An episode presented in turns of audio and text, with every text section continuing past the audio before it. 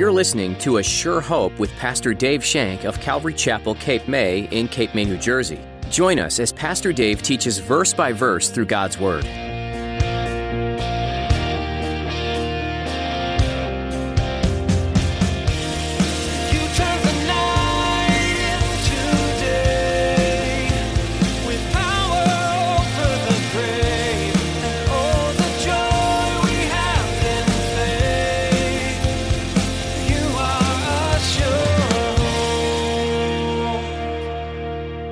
Which Solomon fared to do. If you're just a hearer of the word, you begin to get a false concept of yourself, and a false concept of yourself leads to pride. I go to Bible studies. I'm really studying the Word of God. I know the Scriptures. I've memorized the book here and there, and I know the Scriptures. That's great. Are you practicing what you do, what you read?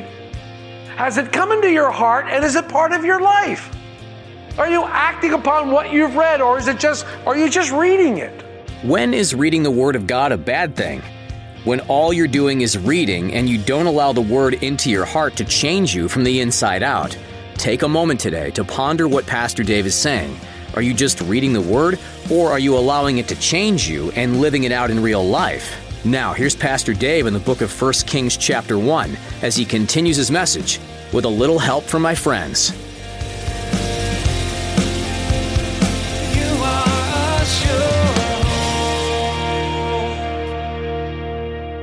I don't have immunity from problems. I don't have immunity from sufferings, from hurts. We don't. But I do have God, my Father, who will deliver me out of all my distresses. And that is something we can really hang on. We can really glean from that that when we're in a time of trouble, when we're in a time of woe, we can talk like what we talked on, on Sunday when Jesus said, My soul is troubled. God delivers us out of that trouble. How does He deliver us? By showing up.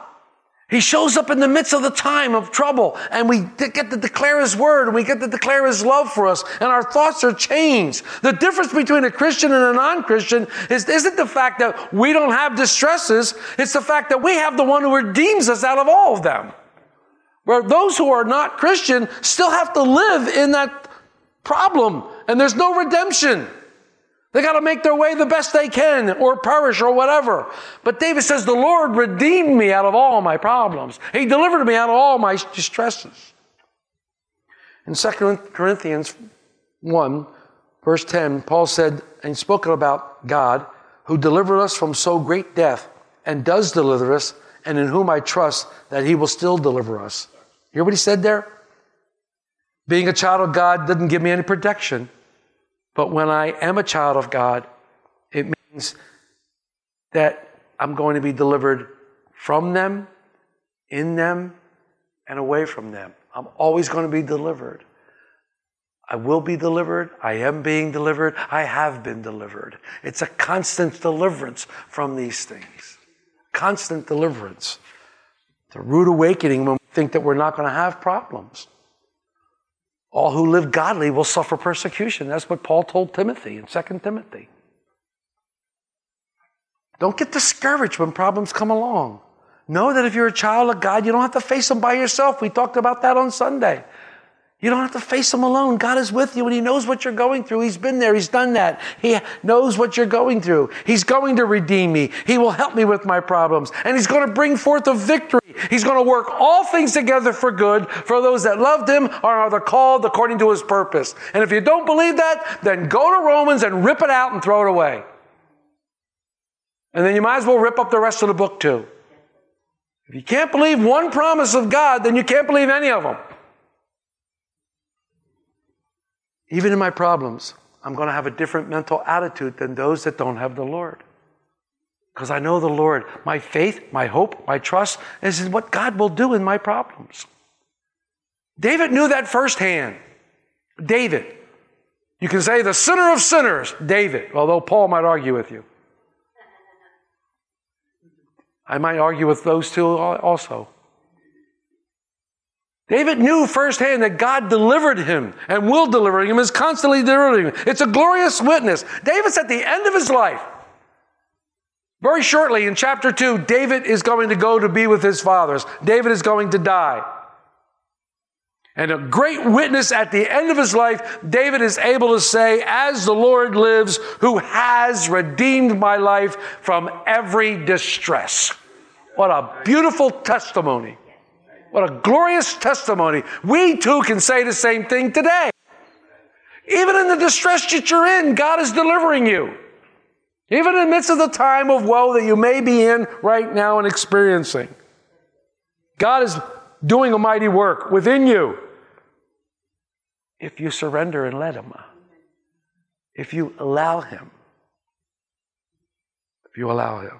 I just had to stop there because it really spoke to my heart. As the Lord lives, who has redeemed me from my life from every distress. I like that. I like that. So David's going to proclaim Solomon, his son, as king. Let's read 31 to 40. Then Bathsheba bowed with her face to the earth and paid homage to the king and said, Let my lord King David live forever. And King David said, Call to me the Zadok the priest, Nathan the prophet, Benaiah the son of Jehoiada. So they came before the king. The king also said to them, Take with you the servants of your Lord, and have Solomon my son ride on my mule, own mule, and take him down to Gihon. There let Zadok the priest and Nathan the prophet anoint him king over Israel and blow the horn, saying, Long live King Solomon. Then you shall come up after him, and he shall come and sit on my throne, and he shall be king in my place. For I have anointed him, appointed him to be ruler over Israel and Judah. Benaniah the son of Jediah answered the king and said, Amen. May the Lord God of my Lord, the king, say so too. As the Lord has been with my Lord, the king, even so may he be with Solomon and make his throne greater than the throne of my Lord, King David. So Zadok the priest, Nathan the prophet, Benaiah the son of Jediah, and uh, the Cherethites and the Pelethites went down and had Solomon ride on King David's mule and took him to Gihon. Then Zadok the priest took a horn of oil from the tabernacle and anointed Solomon. And they blew the horn, and all the people said, Long live Solomon. And all the people went up after him, and the people played the flutes and rejoiced with great joy, so that the earth seemed to split with their sound. Wow. David proclaims. One commentator said it was very interesting that all three offices were on display here the priest, the prophet, and the king. And then he made the reference that all three of these offices were glorious filled by Jesus Christ.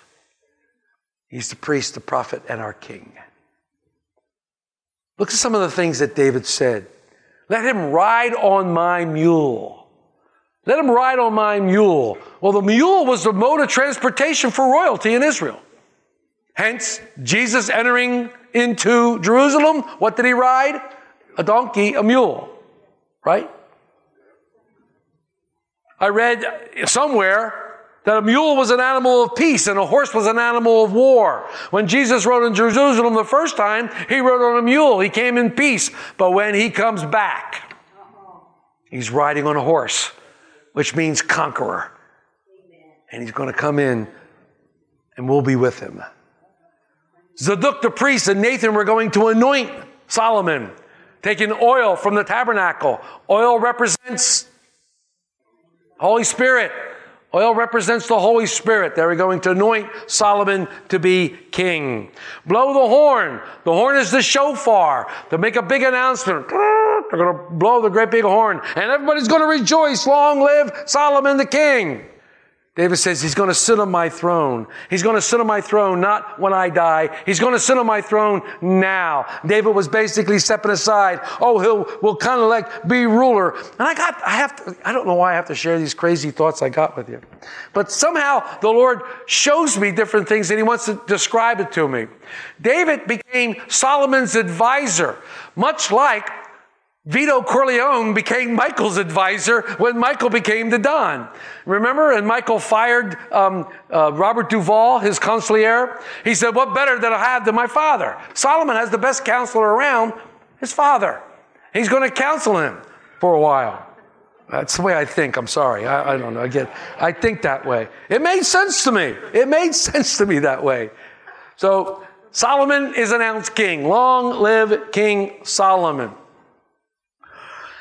Everybody seems to have forgotten about Adonijah. Everybody, he's still out there. Adonijah is still roaming around. Let's read 41 through the rest of the chapter. 41 through the rest of the chapter. Now, Adonijah and all the guests who were with him heard it as they finished eating. I bet they had indigestion after that. And when Joab heard the sound of the horn, he said, Why is the city in such a noisy uproar? While they were still speaking, there came Jonathan, son of Abiathar, the priest. And Adonijah said to him, Come in, for you are a prominent man, and bring good news. Uh, wrong. Then Jonathan answered and said to Adonijah, No, our Lord King David has made Solomon king. The king has sent him with Zadok the priest, Nathan the prophet, Benaniah the son of Jediah, the Cherethites and the Pelethites, and they made him ride on the king's mule. So Zadok the priest and Nathan the prophet have anointed him king at Gihon, and they have gone up from there rejoicing, so that the city is full of an uproar. There is noise that you have heard. Also, Solomon sits on the throne of the kingdom. And moreover, the king's servants have gone to bless our Lord King David, saying, May God make the name of Solomon better than your name, and may he make his throne greater than your throne. Then the king bowed himself on the bed. Also, the king has said, Blessed be the Lord God of Israel, who has given one to sit on my throne this day while my eyes see it. This is the beginning of the Davidic covenant. It's starting to be fulfilled before David's eyes. He's starting to see that someone from his own seed will sit on the throne, someone that the Lord has decided. So all the guests who had Adonijah were afraid and arose, and each one went his way. Say Adonijah, they were gone. They bolted. They didn't hang around very long. Now Adonijah was afraid of Solomon, yeah. So he arose and went and took hold of the horns of the altar. And it was told Solomon, saying, Indeed, Adonijah is afraid of King Solomon. For look, he has taken hold of the horns of the altar, saying, Let King Solomon swear to me today that he will not put his servant to death with the sword. Then Solomon said, If he proves himself a worthy man, not one hair of him shall fall on earth, but if wickedness is found in him, he shall die. So King Solomon sent them to bring him down to, from the altar, and he came and fell down before King Solomon. And Solomon said to him, Go to your room. I mean, go to your house. Solomon was anointed king, and everybody who was with Adonijah bolted. They left. Adonijah, fearing for his life, took hold of the horns of the altar. And this is an ancient universal custom. It was a religious act in a sanctuary for peace and justice. It was like being in a sanctuary city. If you took hold of the horns of the altar, you could not be killed for what you've done. It was a place of safety. The accused man would find safety if he fled to the altar. It's much like a church where people run into a church and they yell sanctuary and they're kind of protected. It has the, kind of like the same meaning. So he took hold of the horns of the altar. And it's a custom that's important to understand. It was not just used by Israel to protect the guilty man, but if a man acts with premeditation against his murder to kill him by treachery, you can take him from the altar that he may die. And you can find that in Exodus 21. But Solomon gave Adonijah a chance to redeem himself if he proves himself worthy. Not a hair will fall. Solomon gave Adonijah limited reprieve. This went against the custom of the ancient world. It went against it. It was common, even expected. When a new king came in, they would kill everybody, just like Solomon and Bathsheba were afraid that they would get killed. Solomon not only let a potential rival live, but one who openly tried to subvert his reign. Don't fret. Get to chapter 2. He doesn't let him live for long. This was a large measure of grace, though, that was given in mercy on part of Solomon, and it was the start of a good reign. Let Solomon be greater than his father. At the same time, Solomon wanted Adonijah to know that he should show the slightest inclination towards rebellion, he would be killed instantly, and mercy would come to an end. This is a hint at what's coming in chapter 2. And although Adonijah came and fell down before King Solomon, Adonijah knew that he received great mercy from Solomon. He wanted to show his gratitude and his reliance upon Solomon's mercy. Another rebellion is put down. Another rebellion is solved, and, and nation Israel once again comes back to peace. Solomon is the king. Solomon is now the king. And it's interesting to me that in Deuteronomy 17, 18, God gives requirements for every king. They were supposed to make a personal copy of the book of Deuteronomy. In other words, they were supposed to take the scroll of Deuteronomy and then write it in their own hand. It's almost like memorizing it. Remember when we were kids, at least I did, when I had a, when I was in the second and third grade, we had spelling tests. I was a horrible speller. Thank the Lord for spell check. I was a horrible speller. But we used to have to write. When we'd have to write each spelling word five or six times until you got it right. You'd have to write them down. Well, this was a good idea. Each king would have to write the book of the law, have to write it out in their own pen hand. And you know, I was talking with Ken before study, and we were talking about this. And you know, when you're reading scripture and you want to memorize it, sometimes if you write it down, Sometimes you write it down, it kind of sticks with you a little longer, doesn't it? And you have it, and, you, you've said that. So I, again, you go back to the journaling and, and things like that. Writing things down is important. But one of God's requirements was that each king would make their own personal copy. In this way, they would learn to fear the Lord and they would obey all the terms of these instructions and decrees because they were listed out. Deuteronomy is basically a rehash of the law. And it goes into some other details, but it's basically a rehash of the law. Throughout the account of Solomon, as we go into First Kings, we're going to see the tragic effects of these pride and his disobedience. As we continue on the book of First Kings, we'll see that Solomon did not obey the word of the Lord. Instead, he followed his prideful ambition and it ran wild. The word of the Lord says, don't collect chariots and horses. Solomon had hundreds and hundreds of chariots and horses. The word of the Lord said, Don't collect wives and concubines. Solomon had hundreds and hundreds of wives and concubines. Solomon went against almost everything that the Lord had put in Deuteronomy. What can we learn from this? And why did I bring this up? God has left us a book of instruction. God has left us each a book of instruction that we can read from this book, we can glean from this book God's ways. What God would have us do in our lives, how we would live our lives, how we would get to know Him better, how we would know that we need salvation through His Son Jesus Christ. He left us an instruction book. He's given us there. We too have to read it, we have to learn it, and it's encapsulated in all these pages. We need to meditate on it. We need to write it out if it helps us to memorize it. Because when you come against temptation, you come against it with the Word of God. Jesus, when he's being tempted in the wilderness, three times it is written.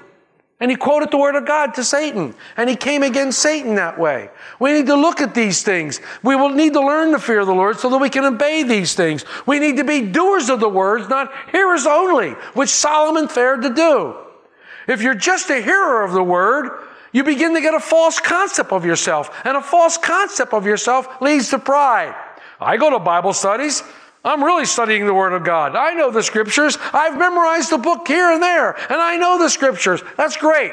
Are you practicing what you do, what you read? Has it come into your heart and is it part of your life? Are you acting upon what you've read or is it just, are you just reading it? That's what being a doer of the word is. Sometimes we think we're in better shape than we really are. Then we're not acknowledging the truth about ourselves. The heart is deceitfully wicked. The heart is deceitfully wicked. Only God knows what's in our heart. And one time, sometimes we can even fool ourselves. Well, we can't fool God. We need to be doers of the word.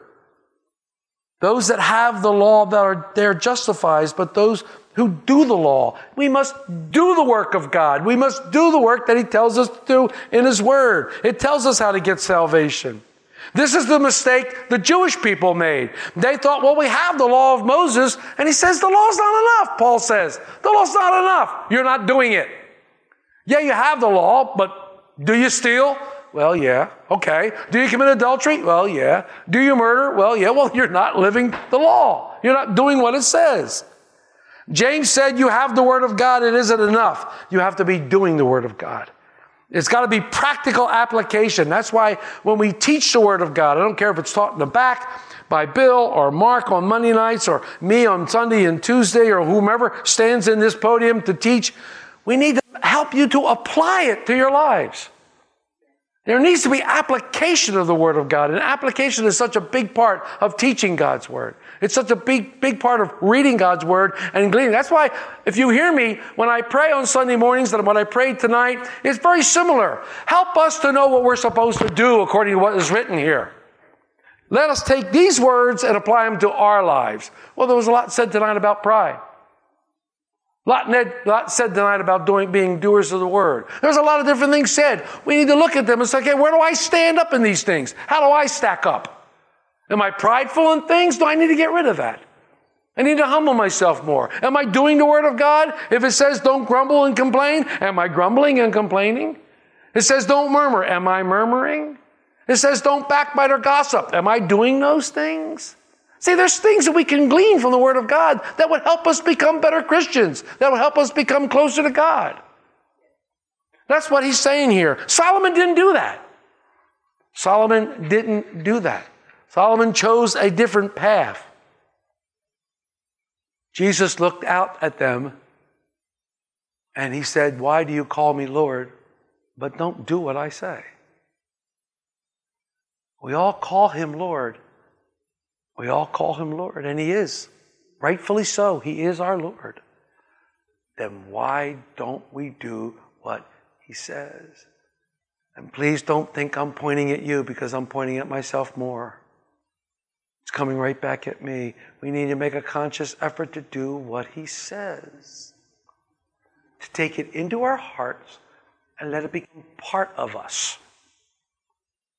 Solomon didn't do that. And that's what we're going to study for the majority part of First Kings. We're going to study how Solomon didn't do that. He was the wisest man ever. He starts out like a house of fire. He starts out fantastic. Ask me anything you want, Solomon, and I'll give it to you. Anything at all. You name it. Lord, give me wisdom. Oh, man. That pleased God more than anything. And he gave him all this wisdom. Where did it go? Did it just rattle around in his brain and flee someplace? He wrote Proverbs. Solomon wrote the book of Proverbs, the book of wisdom. But he falls so short, falls so short. He didn't finish well. Solomon didn't finish very well. I, I wanted to leave you with that. I didn't want to bring you down. I wanted to leave you with that to know that when we do God's word, things happen. We can rejoice in His love and, and we draw closer to Him. And, and it's a more of a loving time. He's a good, good Father. He's not going to force you, but he, he wants you to do those things. So read the, read the Word of God and see what it says to you. I mean, that's what it said to me. I read through these things and I pick up notes and I study here and there, and that's what it says to me. I mean, you, you may read it, and it might say some different things to you, and that's good because it's personal. It should. But read the Word of God.